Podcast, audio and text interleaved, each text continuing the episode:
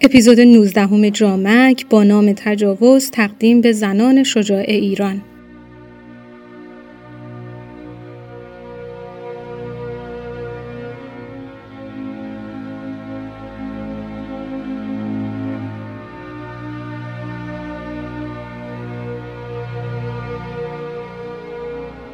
تجاوز جنسی چیست؟ تفاوت تجاوز جنسی با تعرض جنسی چیه؟ نقش رضایت در تحقق تجاوز چیست؟ نحوه اثبات جرم تجاوز جنسی چیه؟ و سوال هایی که در خصوص تجاوز و تعرض دارید می‌تونید در اپیزود 19 هم به جوابهاشون برسید.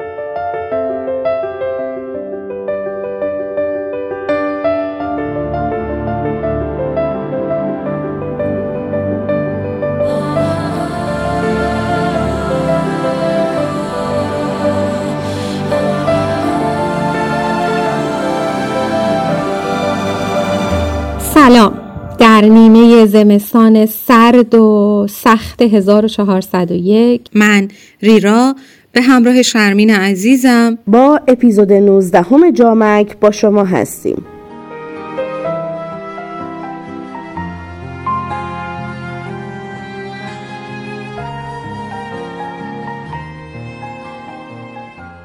امیدواریم در این روزهای سرد حال دلتون خوب باشه. رسالت جامک آشنایی با حقوق زنانه. ما رو ببخشید که در پنج ماه گذشته به رسالتمون متعهد نبودیم و با جامک در کنارتون نبودیم. از شما چه پنهون؟ کارهای دیگه ای داشتیم که لازم دونستیم تمرکزمون رو روی اونها بگذاریم. ولی دیدیم توی این روزها جای جامک خیلی خالیه. پس با موضوعی که این مدت دغدغمون بود به سراغتون اومدیم. تجاوز و قوانین اون. طبق روال جامک با یک روایت و بعد از اون قوانین حقوقی با شما هستیم. تا پایان اپیزود با ما باشید.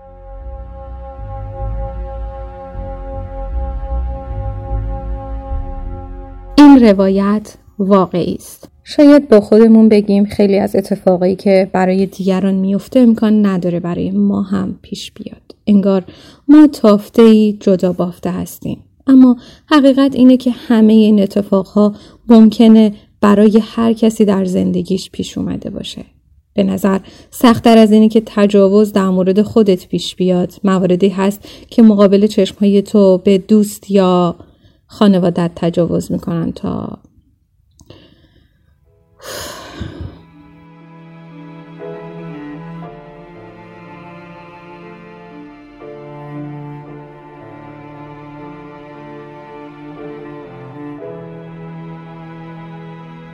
شهناز شبها کابوس می‌بینه. تقریبا نمی‌تونه بخوابه. الان تنها آرزوش اینه که بتونه فقط بخوابه. جرأت نداره درباره اون همه چیزهایی که دیده و شنیده با کسی حرف بزنه. از وقتی که از اون دخمه خلاص شده آرزو می‌کنه کاش مرده بود. کاش میمرد و هرگز از اون انباری بیرون نمیومد. تحمل کردنش از توانش خارج بود. صدای مینا هیچ وقت از ذهنش بیرون نمیره. هر وقت که خواب به چشمش میاد صدای دوستش رو میشنوه که ناله هاش پر از درد و استیصاله. چشمای شهناز توی خوابهاش بسته هستن چون نمی‌تونه علاوه بر صدا تصویر تسخیر دوستش رو توسط اون دو مرد ببینه. بعد از اینکه از اونجا نجات پیدا کردن نتونست حتی به مینا هم نگاه کنه. مینا رنگش از گچ هم سفیدتر شده بود. انگار مرده و دستاش یخ زده. اونها حتی نمی‌دونستن اون مردها کی هستن. تنها چیزی که شهناز به یاد داشت این بود که دوتایی با هم داشتن از مراسمی که ازش فیلم گرفته بودن برمیگشتن. دیر وقت بود و ماشین شهناز تعمیرگاه بود و در بستی هم پیدا نمی‌شد. خواستن تا خیابون اصلی پیاده بیان و بعد ماشین بگیرن که دوتا مرد میان سال به زور سوار ماشینشون کردن و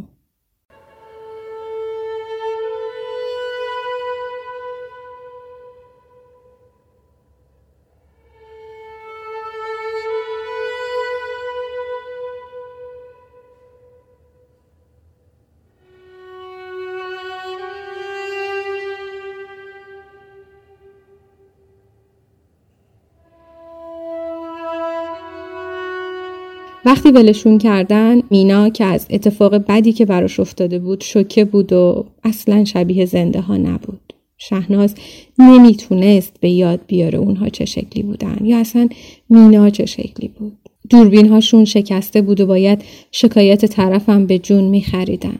حتی با وجود اینکه شهناز یه عکاس حرفه‌ای بود نمی‌تونست به زاویه های صورت مردها فکر کنه. هر بار که سعی می‌کرد یادش بیاد حالش بد می‌شد و می‌رفت توی اتاق و ساعتها به یه نقطه خیره می‌شد.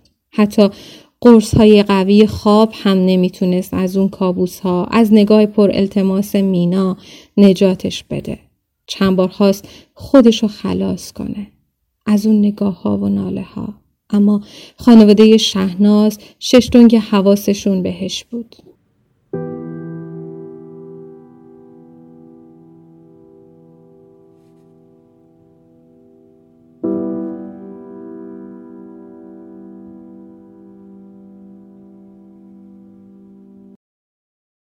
خیلی طول کشید تا شهناز گزارشی از ماجرا به پلیس ارائه بده و اونجا بود که فهمید اون دوتا مرد کارشون این بوده و دهها شکایت مشابه ازشون ثبت شده. اونقدر نحوه تجاوزشون به زنان شنی بود که برای پلیس ها هم باور کردنی نبود.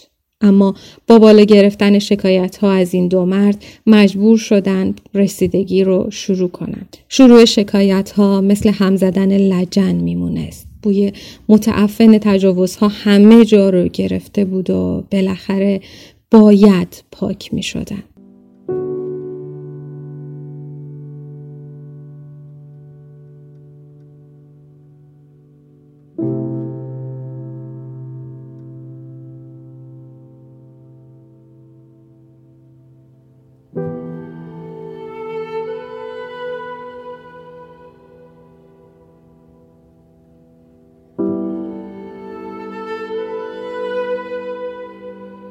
اساسا جرم به عملی گفته میشه که برخلاف رضایت و اجازه شما روی شما یا اموال شما انجام بشه و توی قانون هم برای اون مجازات تعیین شده باشه. تجاوز جنسی به معنی رابطه جنسی با فرد بدون رضایت اونه.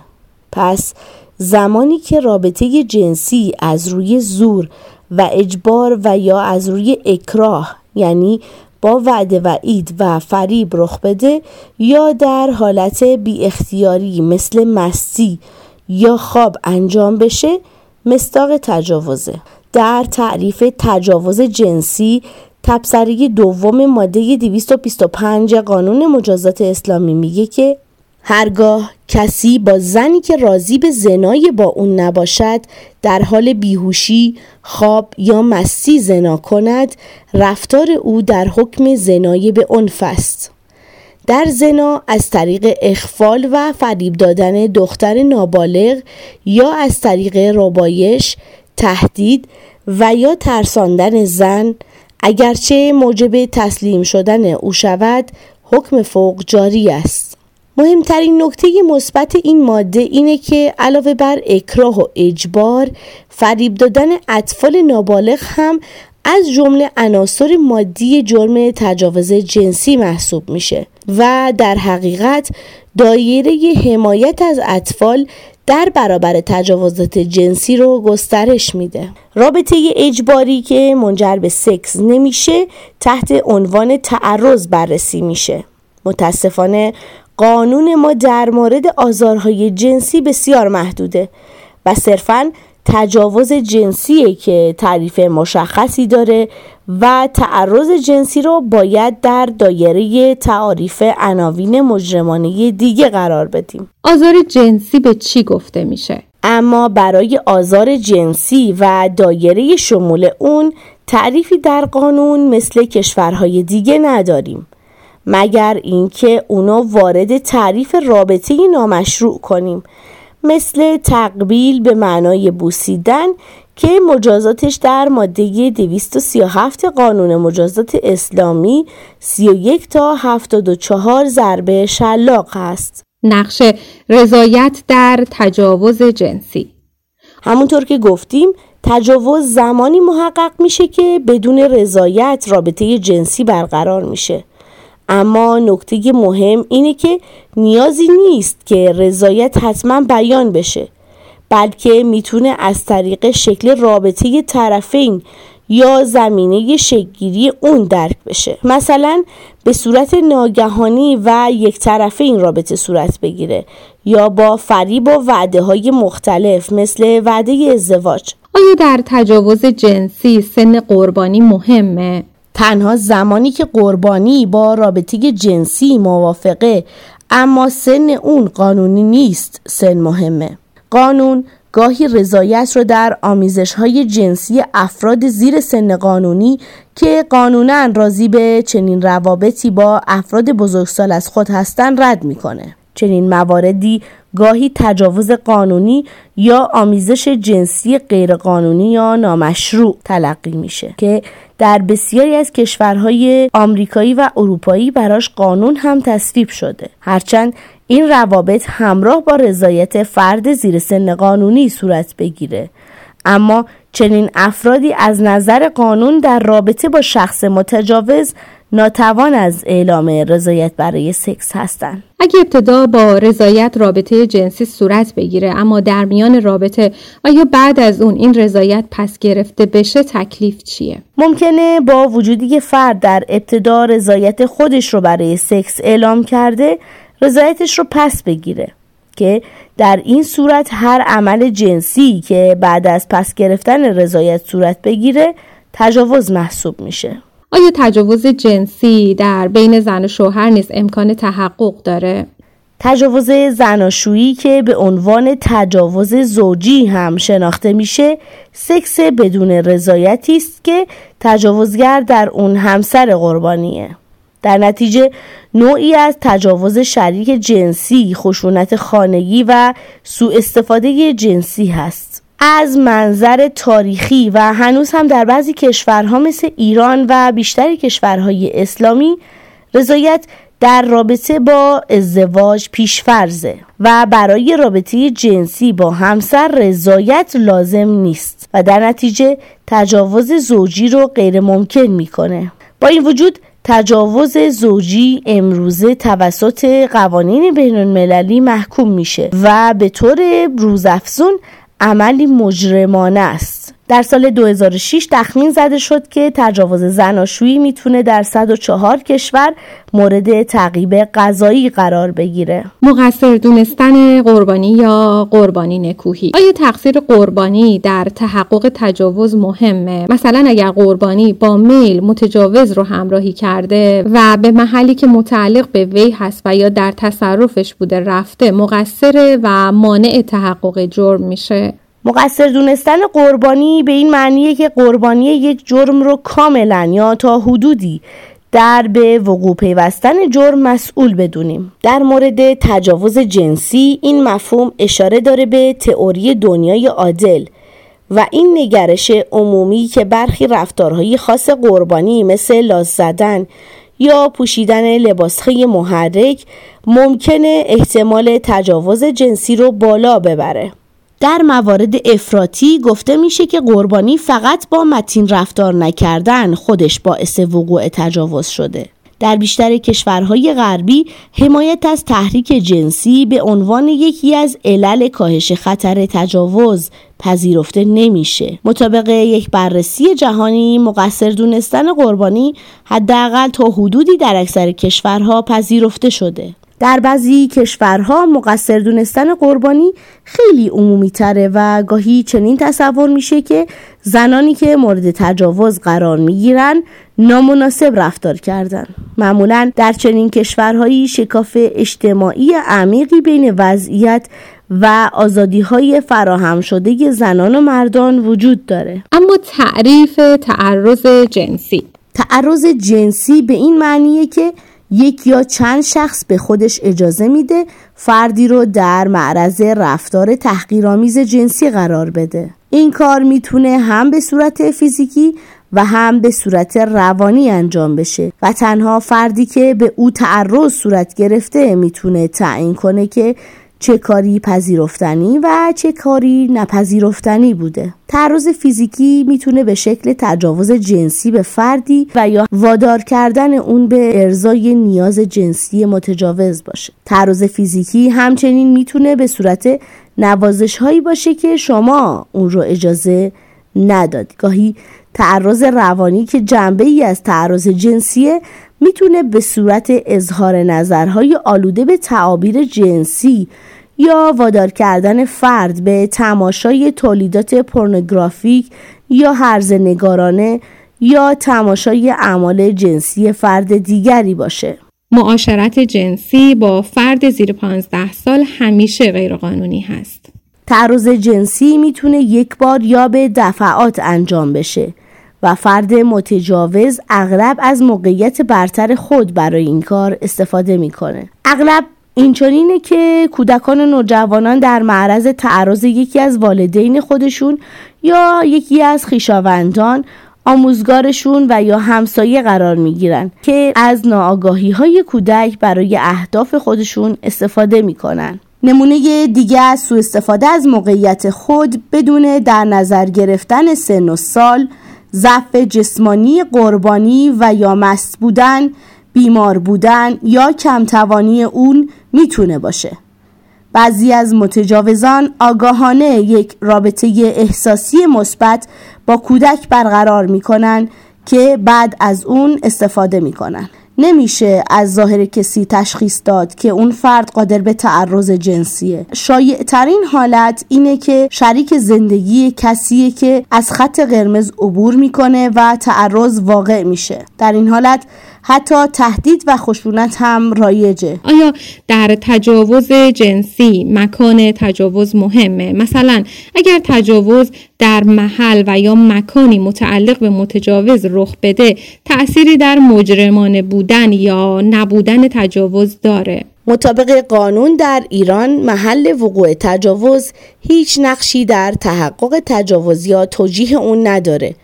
و صرف رابطه جنسی بدون رضایت تجاوز محسوب میشه. نحوه تشخیص تجاوز جنسی. تشخیص تجاوز جنسی به عهده پزشک قانونیه و این تشخیص گاهی به سبب فراوانی علائم ایجاد شده مثل پارگی و خونمردگی بسیار ساده و گاهی به علت نبود علامت مثبت تقریبا غیر ممکنه از اونجا که اکثر موارد تجاوز جنسی توسط افراد آشنا با قربانی اتفاق میفته شروع و ادامه تحقیقات در مورد تجاوز به خواست توانایی گزارش و توصیف اون توسط قربانی داره. شواهد بیولوژیک مثل منی، خون، ترشحات واژینال، بزاق و سلول های اپیتلیال واژن که معمولا توسط کیت تجاوز جنسی جمع آوری میشن ممکنه در آزمایشگاه جرم شناسی مشخص شده و از نظر ژنتیکی بررسی بشه. اطلاعات به دست اومده از آنالیزها معمولا می‌تونن مشخص کنن آیا رابطه جنسی اتفاق افتاده و اطلاعاتی از موقعیت حادثه به دست میده و با نمونه های مرجعی بیماران و مزنونین مقایسه میشه. آمار دقیقی در مورد تجاوز جنسی وجود نداره خشونت جنسی خصوصا تجاوز جزو جرایمی در نظر گرفته میشه که کمتر گزارش میشه. و تعداد تجاوزها از میان شیوع و بروز اون کمتره. نقش عرف و سنت در گسترش تجاوز و عدم پیگیری اون. در جوامعی که رابطه جنسی کالا تلقی میشه و نحوه برخورد قانون با زن و الزامات اون برای تن دادن به رابطه اختیار انتخاب برای زن باقی نمی‌گذاره. عموما عرف و سنت یکی از عوامل گسترش تجاوز به حساب میاد. و به جهت اینکه دید جامعه جهانی به قربانی سرزنش آمیزه عموم تجاوزها پیگیری نمیشه.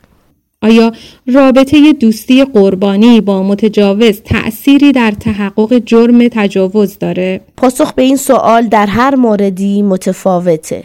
مثلا در یکی از رعی های صادر از شعبه هفت دیوان عالی کشور در تاریخ 29 با توجه به ارسال پیام های عاشقانه و رفت آمد قربانی و متجاوز به منزل هم و پیشنهاد ازدواج بین طرفین جرم زنای به عنف رو محقق ندونست و اون رو مشمول زنای محسنه قرار داد و در ادامه اشاره شده که با احراز عدم رضایت واقعی زن اون مستحق ارشل بکاره و محرول مسله زنای محسنه رابطه جنسی یکی از طرفین هست که متعهله نحوه اثبات جرم تجاوز جنسی چیه؟ بعد از شکایت معمولا اولین دستور ارجاع موضوع به پزشک قانونیه.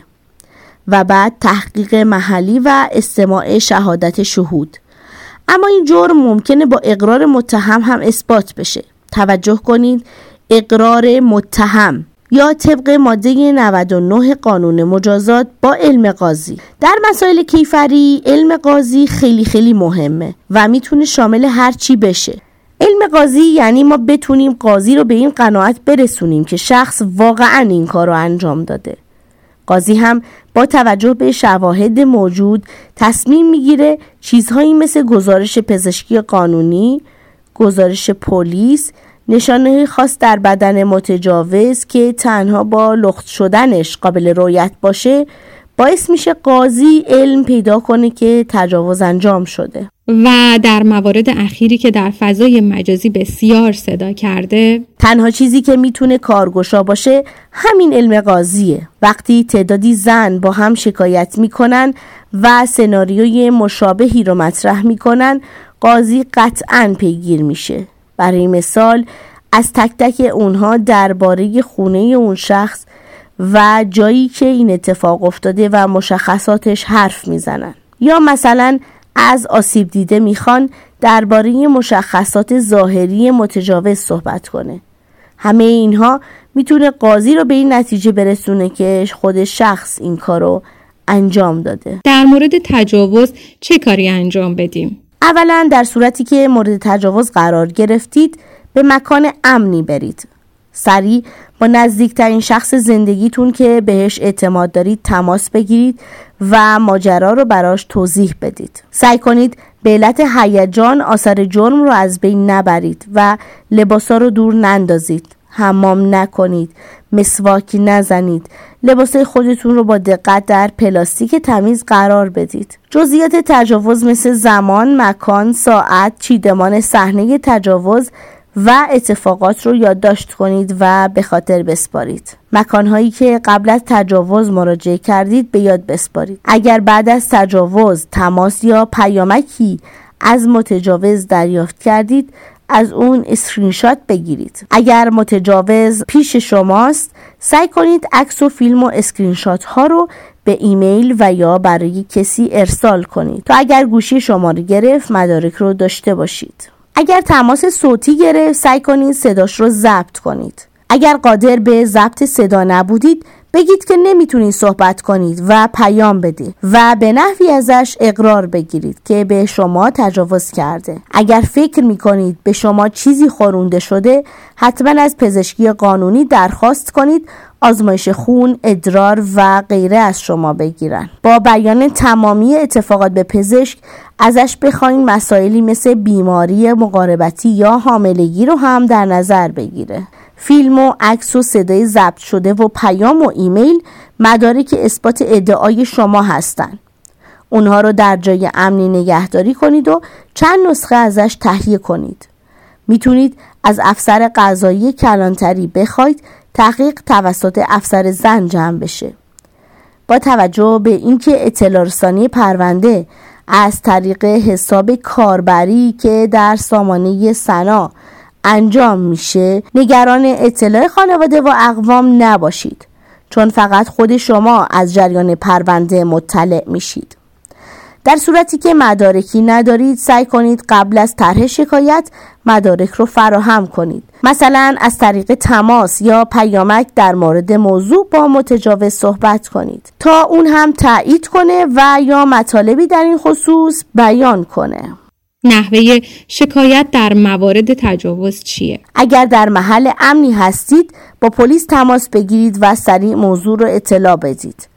اگر محل شما امن نیست سریعا به کلانتری یا دادگاه یا محل امنی مراجعه کنید. از طریق کلانتری یا دادگاه شکایت مطرح کنید. این مراجع مکلفن سریع با دستور قاضی شما را به پزشکی قانونی معرفی کنند و در پزشکی قانونی تمام جزئیات رو ذکر کنید تا کامل بررسی بشه.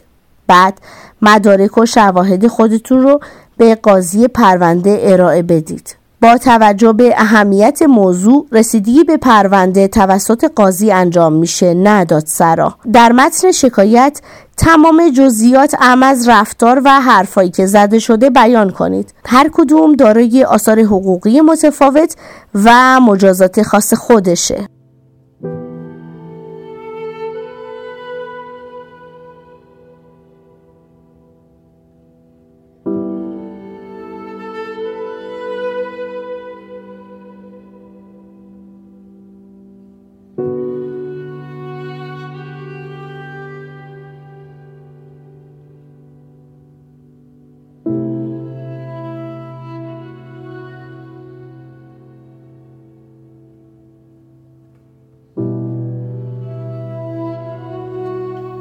که تا پایان اپیزود 19 هم همراه ما بودیم. ازتون خواهش می‌کنم این اپیزود رو به همه زنان شجاع وطنمون پیشنهاد بدید. تا اپیزود بعدی مراقب خودتون باشید. قول میدیم که طبق روال همیشه با جامک همراه شما باشیم. این اپیزود رو با ترانه دوباره به پایان می‌بریم.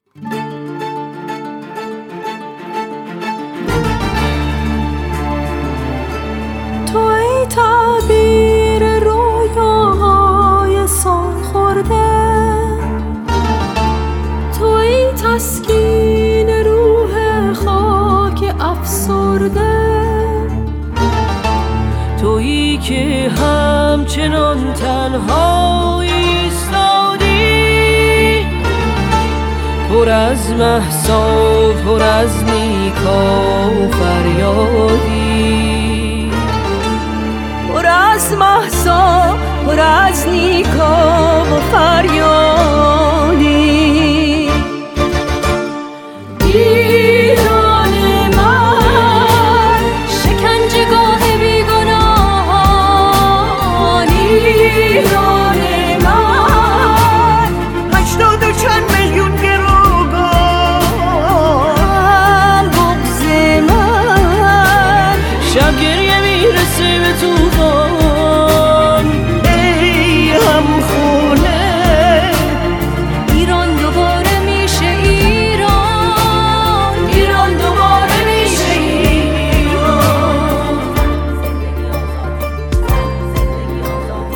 توی خاکی که جدال قدرتش مردونه است تو برای حق زن بودن من ایستادی. من به فردای تو و نسل تو ایمان دارم. به طلوع اولین تجربه آزادی.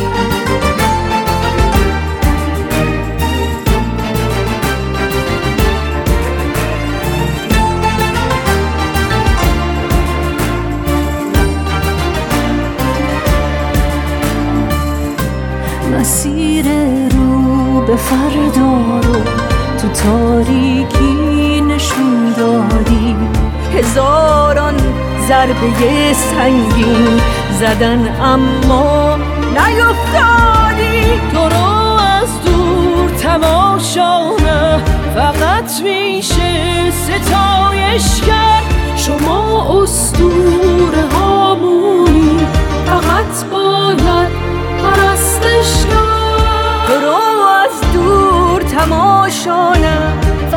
میشه ستایش کرد شما استور هامونیم فقط باید پرستش کرد.